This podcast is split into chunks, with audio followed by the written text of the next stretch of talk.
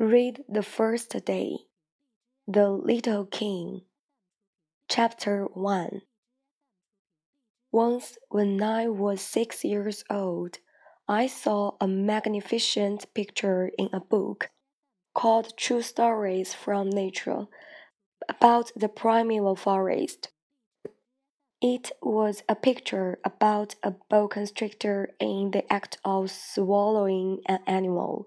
Here is a copy of the drawing. In the book, it said, Boa constrictors swallow their prey whole without chewing it.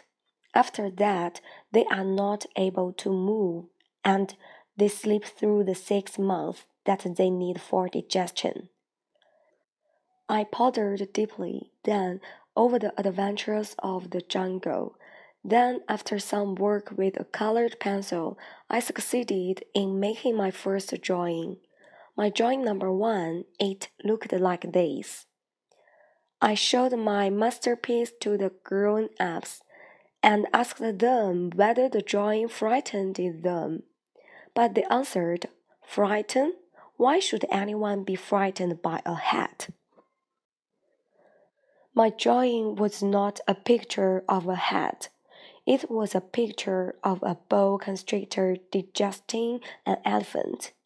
But since the grown ups were not able to understand it, I made another drawing. I drew the inside of the boa constrictor so that the grown ups could see it clearly. They always need to have things explained. My drawing number two looked like this. The grown up's response this time was advise me to lay aside my drawing of boa constrictors, whether from the inside or the outside, and devote myself instead to geography, history, arithmetic, and grammar.